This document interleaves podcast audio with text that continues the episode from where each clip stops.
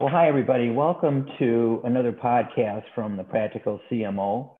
Mark Coronna, your host. And today's topic, I think, is going to be pretty interesting. And we're going to talk about using intellectual property to enhance your business, particularly focusing on creating competitive value, differentiating your business, and then protecting things that you've developed that you may not think about necessarily as needing protection. So we're going to take this on a practical basis. My guest today is Noel Elfont, who is the principal attorney with General Counsel Practice, L L C. Noel and I have known each other for a couple of years.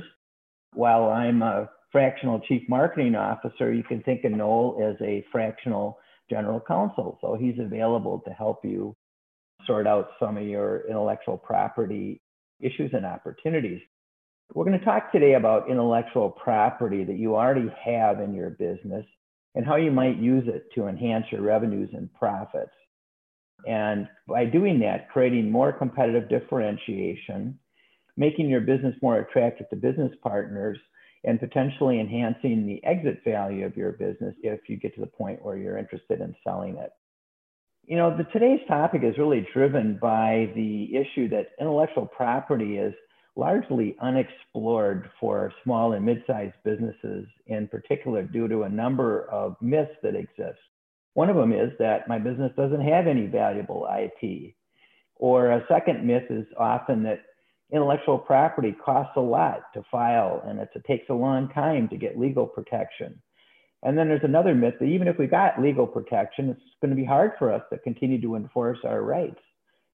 And then finally, a, a myth that exists out there is that intellectual property protection is a strategy for large companies only. So Noel and I are going to do our best to explode those myths today, try to convince you that intellectual property is a good thing, and sort of take you through a variety of approaches to intellectual property that you can get your hands around, that don't cost a lot, and that you can move forward with. So Noel, welcome to today's program. Maybe it would help our listeners if you shared a little bit of your background, your professional background.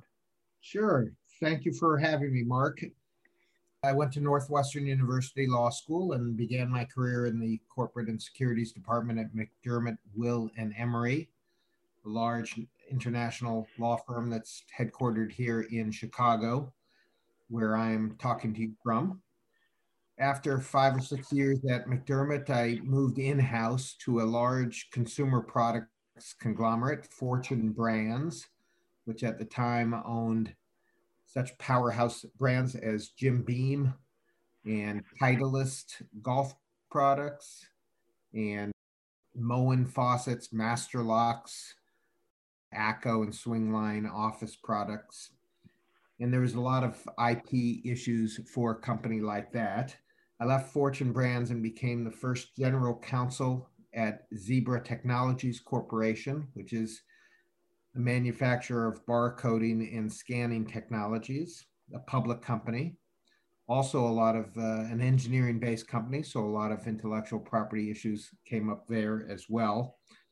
And after eight or nine years at Zebra, I moved to become general counsel of a um, of a company called Tetra Laval, which manufactures dairy farm equipment, and part of the multi-billion dollar international privately held company, the Tetra Laval Group.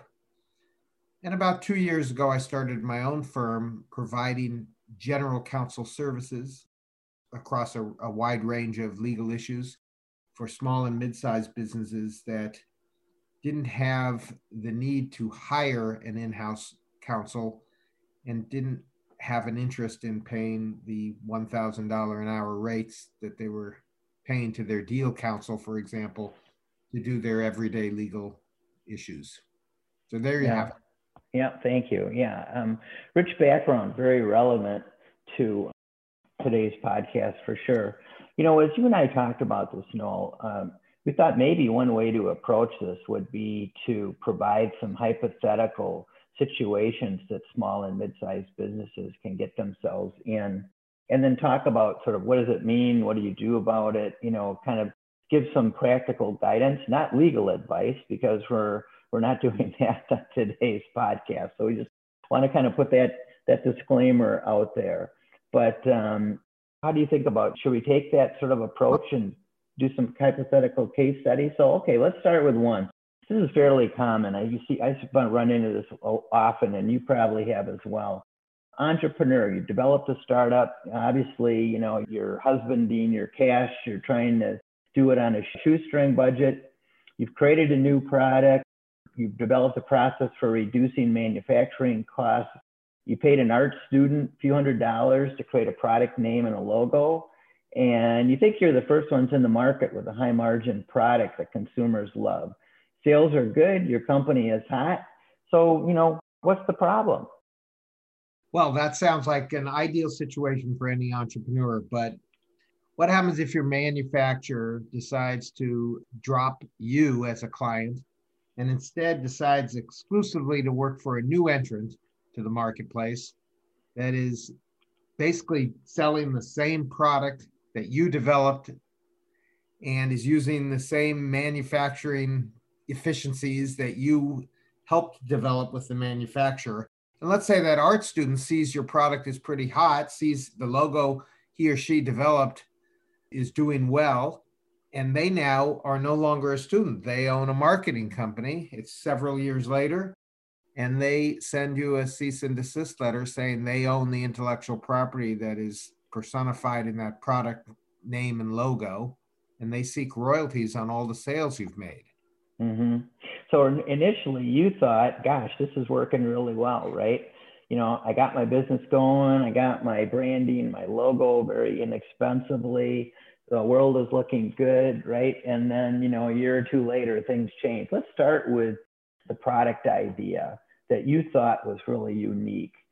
And what could or should someone do to protect a product idea that you, that you, because I mean, you, you know, I mean, everybody likes to think what they've got is unique. Sometimes it really is. Sometimes you haven't done your homework though. And there are other products in the marketplace that are offer similar capabilities, but let's take that piece of it. And then we can come back later and talk a little bit about the branding and the naming and the positioning. So what could you have done on the, to protect your product idea? So you raise an interesting point, Mark, um, and it's two sides of the same coin. The entrepreneur, if he did in fact have a new idea, might have been able to obtain a United States patent on that idea.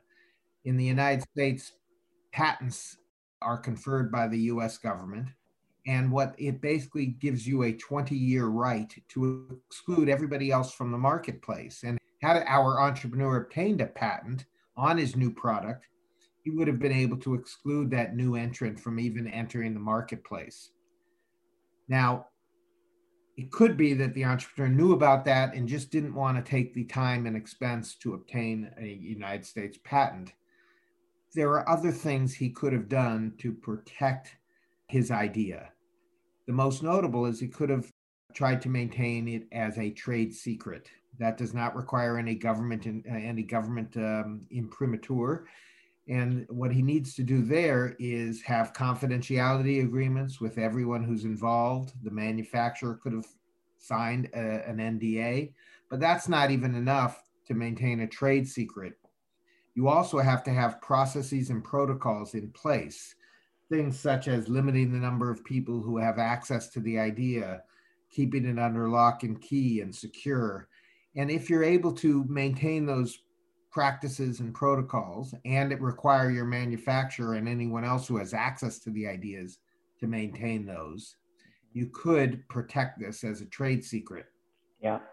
The most notable trade secret out there is the Coca-Cola formula.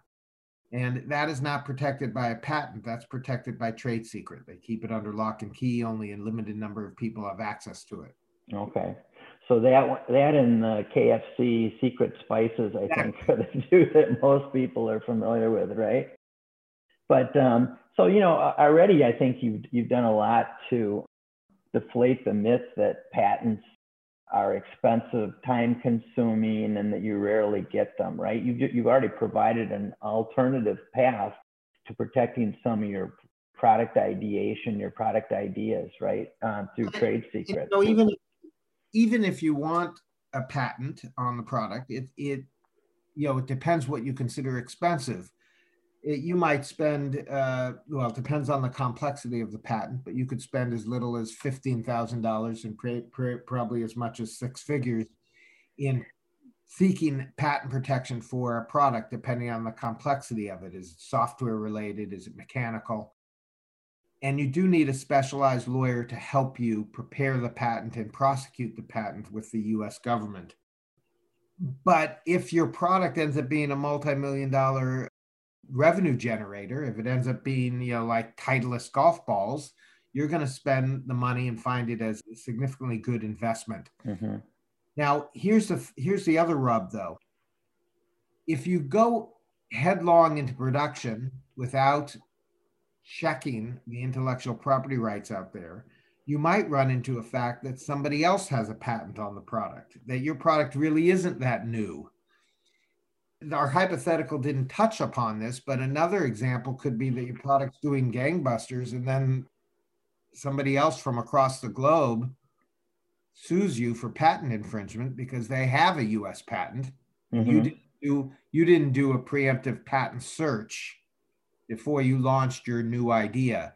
And, you know, you could retain a patent lawyer to do searches for you on a new product idea before you make the investments in tooling and manufacturing costs to make sure that you're not going to run into somebody else's patent where they can exclude you. And by the way, just because you get a patent, it doesn't mean that there's other, there might be some other patent out there that excludes you from making your product, even if it's patented. So yeah. you do you do have to kind of look at both sides of the equation. Does anyone else have a patent, and can I seek a patent? Okay. So there was another part of that hypothetical, right? Uh, we talked about you hired an art student to help create your corporate name, your logo, and, you know, obviously that was part of your success, right? You really like it. You got a great tagline. Your positioning's been very effective. And then you talked about, gee, that art student goes off and founds their own company, right? Their own marketing company, and realize, hey, you know, I'm really good at this branding stuff, and um, claims that they own your logo, that you don't own it. So how did how does one get into that trap, or avoid that trap? Maybe is a better question. This, this is very common. People uh, hire someone to do their logo. They, they sign a, a contract where they pay them one hundred fifty dollars to do it or three thousand dollars to do it. And they also maybe even have a confidentiality agreement where they got to keep everything confidential. None of that gives you rights to the intellectual property that's developed. In the United States, the creator of intellectual property owns the intellectual property. Now, for trademarks, let's say the logo is a really cool design, you can get a U S trademark, which gives you certain enforcement rights and the right to recover penalties, for example, and sue in federal court. But even if you don't seek a U S trademark, even if the art student never filed for trademark protection, there's such a thing as a common law trademark in the U S. It gives you all the rights of a trademark owner, but it, uh, it doesn't give you certain rights to recover damages or sue in federal court. But you can seek royalties, and you could, you know, seek uh, a cease and desist. So you might see on, on some products a T M, which stands for trademark, or you might see a circle R. The circle R and the T M both signify that what we're dealing here with is claimed as a trade, as a trademark, but the circle R means the U S government has issued a registered pa trademark uh, for it. Mm-hmm. Because the T M means it's just uh, you're asserting trademark status under common law without the registration. And even if you don't have either of those marks, if a logo or design becomes affiliated with the source of that product in the minds of the consumer, it automatically gets trademark protection. And that art student, when that happens, when consumers associate the logo that art student designed to the company that the entrepreneur has developed to sell that product, think about the swoosh. Everyone associates the swoosh with Nike or three stripes on a tennis shoe or, or an athletic shoe, people associate with Adidas. So once there's an association in the consumer's mind, that mark is protected, and that art student now can seek royalties for using their work. Now, how could that have been avoided? Very, very easily. But people, entrepreneurs neglect to, to think about this. They tend to always think in terms of an N D A, but you also need language that assigns the intellectual property that's developed by the art student to the person who's paying the art student. Mm-hmm. And it's very common language, very easy to put into a contract. Yeah. Okay. So, so in our hypothetical example, we've already uncovered, I would call it a category of things that are easy to do, but they're also easy not to do.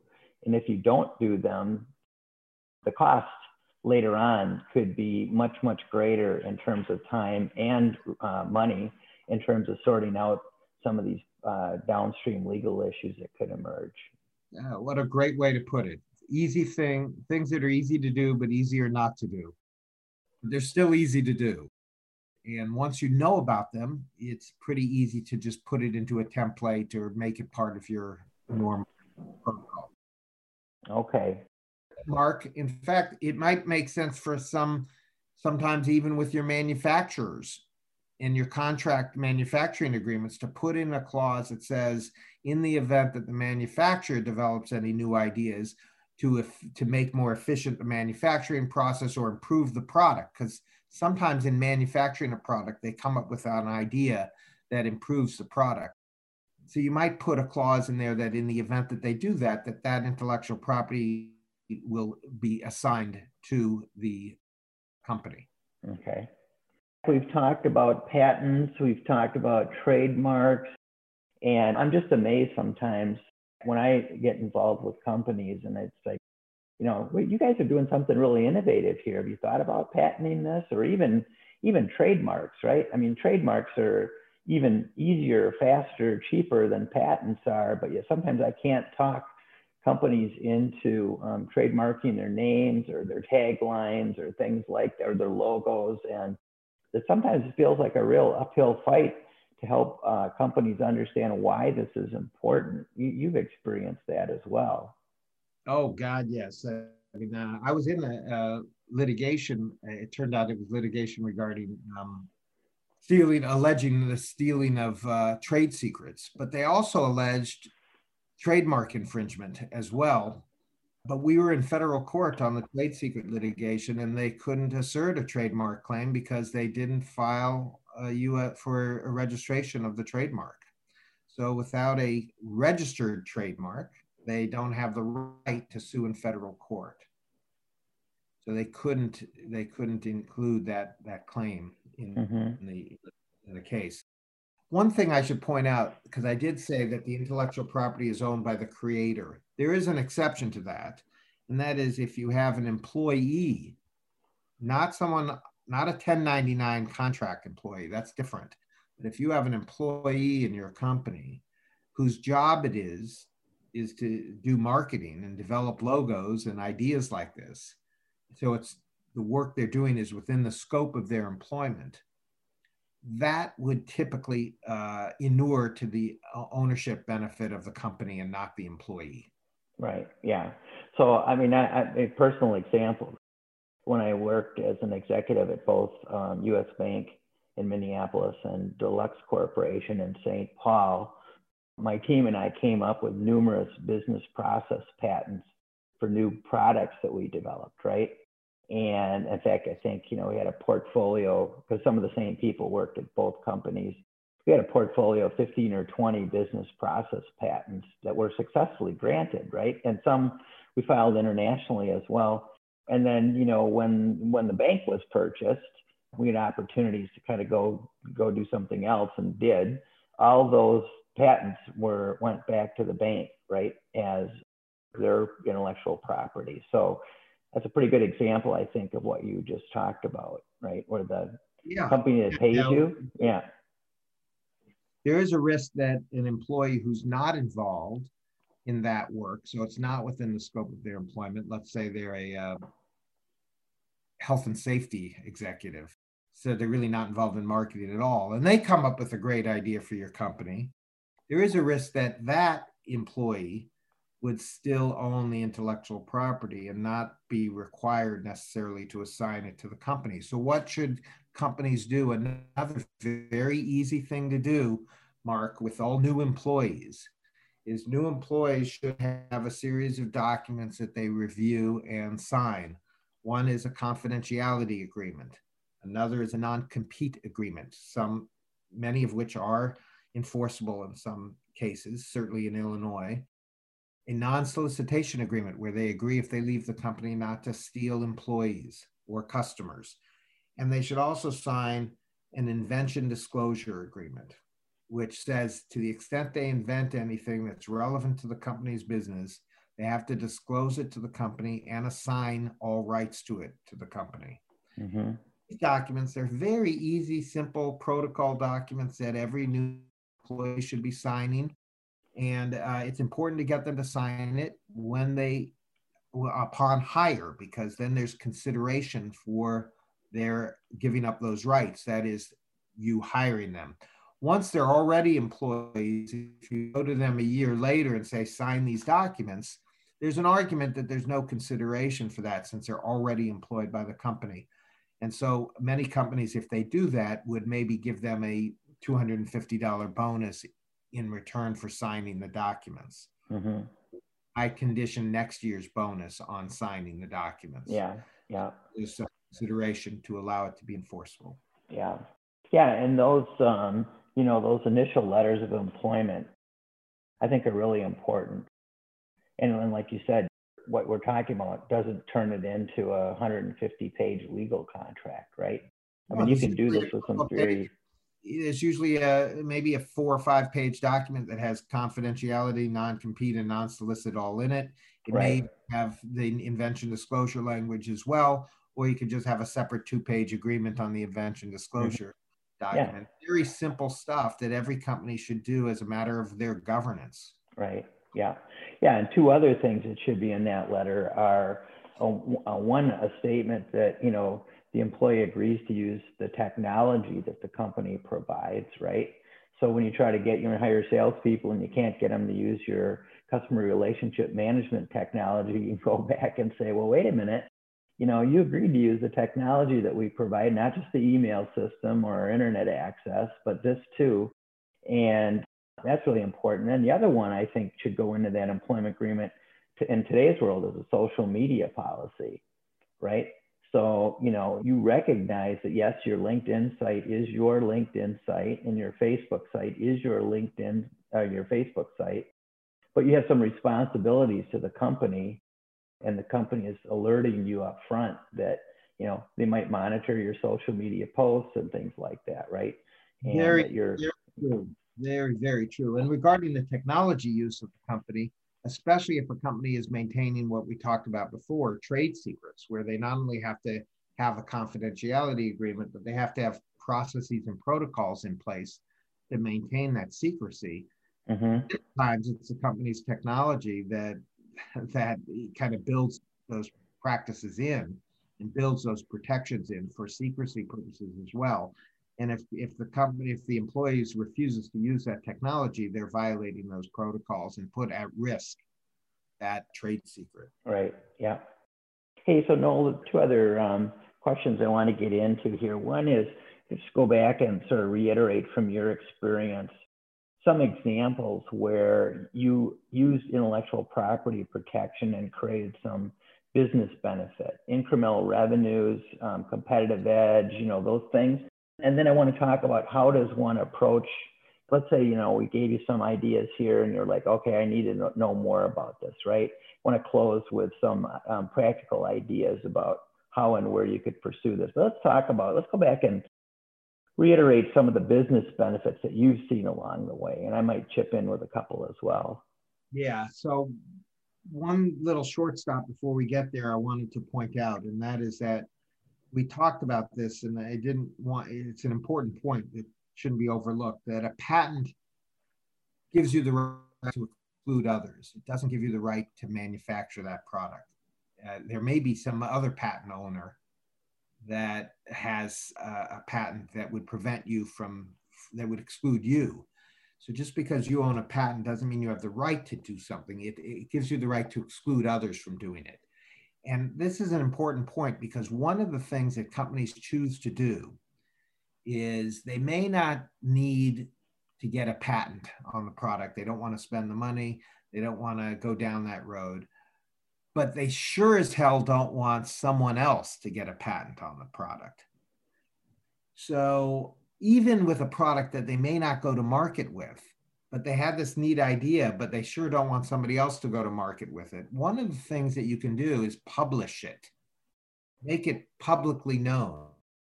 Because once it's publicly known, you can't get a patent on it anymore. Mm-hmm. Prior art. Right. And it means that, that nobody could get a patent on it. Yeah. So a lot of times, engineering groups and, and uh, in, inventors will invent something. They, the company decides, not for us, but I sure don't want a competitor to do it. So they'll publish a paper that discloses everything about it so that nobody could get a patent on it. So yeah. At least if they choose to go to market later with it, they're not going to be excluded from doing that. Yeah. So it seems counterintuitive, but it also seems to fall in that category of things that are easy to do or can be extremely beneficial, right? Yeah, yeah. So what so, kind of what kind of business benefits have you seen from I P in some of the organizations that you've worked in? Well, I'll give you a great example. We had a product that it was an antibiotic that dairy farmers loved. It was a triple antibiotic. It was approved by the F D A. It had a trademark name that the dairy industry knew and knew well. And it was a type of antibiotic that had been uh, grandfathered in. It was no longer being allowed or sanctioned by the F D A, but as a maker of this particular product with F D A approval, we had the right to make it. But we were in the dairy equipment business, not the antibiotic business, and the people running the plant weren't the best at what they do. And the F D A did an inspection and shut down the plant and gave us a list of things we had to do to improve the plant and bring it up to spec. The business folks, the parent company, said that investment is too large for us. We're just going to shutter the plant and sell the real estate. And that was the direction I got from overseas to do. Mm-hmm. But we knew that dairy farmers knew our product and loved our product. We just couldn't make it. And we knew that because once the plant shut down, we were getting calls from dairy farmers saying, we need that product. We want that product. So despite the recommendation or the order to shutter the plant and sell the real estate, which we started to slow walk, we closed the plant, we got a real estate agent, we slow walked that. We made a number of calls to companies that were in the animal health field and saw if there was any interest in buying the plant, mm-hmm. but more importantly, buying the rights to a product that the F D A has approved that no one else can make because it was grandfathered in under old rules, and licensing a trademark that we had registered that now became very valuable in the industry. Right. And we found several potential buyers. There was a small bidding war, and we put together a sale of the business along with a trademark license that generated over a million dollars a year in revenue for doing nothing. Right. Just from sales, percent of sales of that product. We signed an eleven year Uh, royalty agreement. We did all this subject to the approval of our board overseas. And when we told them, hey, I know you told us to shutter this plant, but we have a contract here that we can sell it for this amount and avoid a write-off. And we got a trademark license where we generate revenue. Mm-hmm. You can be rest assured that they agreed to go that route. Yeah. Yeah. Well, that's, I mean, that's, that's a, a very significant benefit across the board, right? From you know, potentially taking a loss to creating a, an ongoing new revenue stream by rethinking about where your value really is, right? It was really in the formulation, not in the manufacturing. Yeah, and, and, the, trade, know, and the trademark, which the company, the people knew. They knew, right. trusted that name mm-hmm. that was associated with that product. So you had ongoing benefit from that, right? Yeah. So I'll just give a, one example. I was doing uh, another example. I was doing a startup inside of the U S. Bank, and we thought we, and it was for uh, a, a, an internet-based payment network. We thought we were doing something innovative. When we checked around, we, we, we realized we truly were. So we went out and obtained a number of business process patents. And we were, you know, as, as most banks are, they're either part of Visa or MasterCard or both networks. But, you know, our, our goal was to not allow other banks to totally understand what we were doing so they couldn't duplicate it, right? In other words, to kind of put some barriers to people who might follow us. And we're quite successful with that. And ultimately, really within a, a four or five year period, built a multi-billion dollar business that other banks could not emulate because we had covered ourselves pretty well. But we knew we did it up front, right? We didn't think about it later. We were like, no, we're gonna we're gonna think and plan this business in a way to provide that protection. So it was um, it was. Um, A good, good planning, good execution on the team's part. But hey, Noel, so let's say somebody is like, okay, there's parts of today's conversation that, that might have uh, resonated with someone and they want to follow up. What kind of resources are available for, you talked about patent lawyers and uh, potentially other resources, but how does somebody actually go ap- approach this? Because, you know, and we've made the point, right? No company is too small. To, and you, you say, you said it, you know, no company's too small to think big, right? And, and we want people to think proactively and to generate the additional business benefits from I P. So how do you, how does, what options does someone have to kind of take this conversation farther?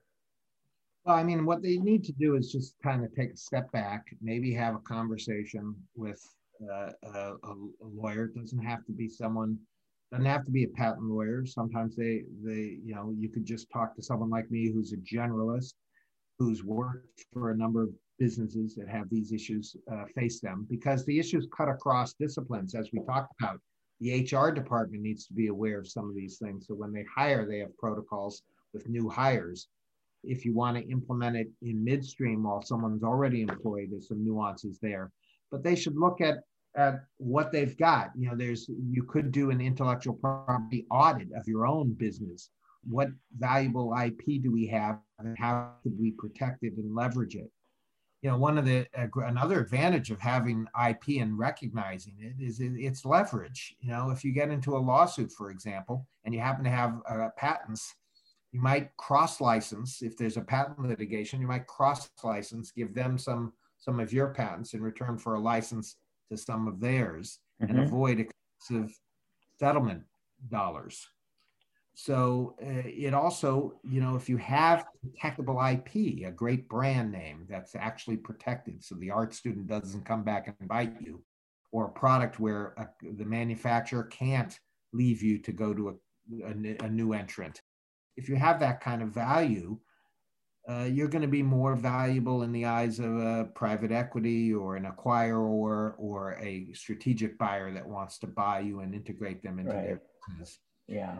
Uh, so these are these are important steps, but to just get your arms around it, just have a conversation. Find a good lawyer who's just going to kind of chat with you and take a look at your template agreements. And if you don't have template agreements, draft you some. Some of these things and these practices, as we said, are easy to do. They're easy not to do, but they're easy to do. Doesn't take a lot of time and money to make the right investments, and they can pay off in the long run. Mm-hmm.